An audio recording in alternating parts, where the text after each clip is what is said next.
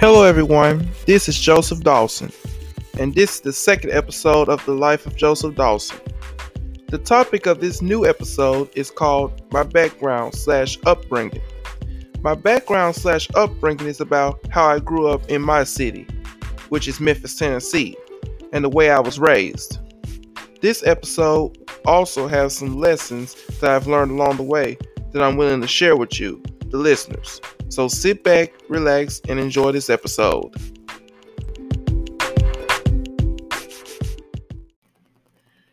Hello, everyone. Welcome to another exciting episode. So let's get to it. My background is labeled as spiritual and respectful. I was born and raised in my hometown city of Memphis, Tennessee. I came from an awesome upbringing. I was raised on being respectful to adults, or if not, you get disciplined. I also grew up in the church. I've been going to church ever since I was little, and with those upbringings came lessons that I've learned along the way. I was taught that a real man should treat his woman with love, respect, and care, and a real man should provide for her and their particular family, the immediate family, that is. And another lesson that I've learned was that if that person who you have feelings for doesn't have feelings for you, then leave them be. And let me tell you, it was a hard lesson that I had to learn, telling you from experience. I was also raised to help people no matter what the situation is. And the most important lesson that I've learned in my life is to keep God first. Because the truth is, if you keep God first, things in your life can go as can go as smooth as you'll like it to be. And can I tell you, listeners, something? The real reason why people haven't been keeping God first is because they are trying to figure it out themselves. But I'm reminded of the song from Keith Wonderboy Johnson. He was talking about letting go and let God, letting God take care of the situation.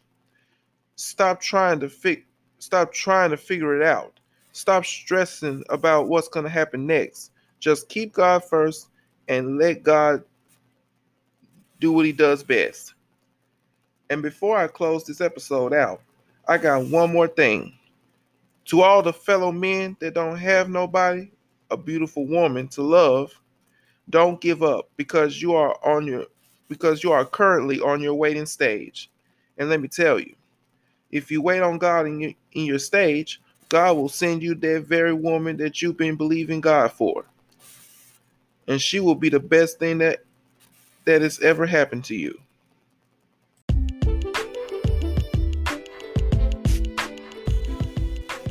Well, I pray you and you enjoyed this episode.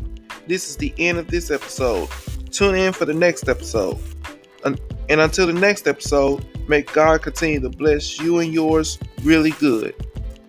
And may God continue to keep each and every one of you listeners in what situations you're going through in your life, may God continue to keep, may God continue to encourage, uplift, and strengthen you.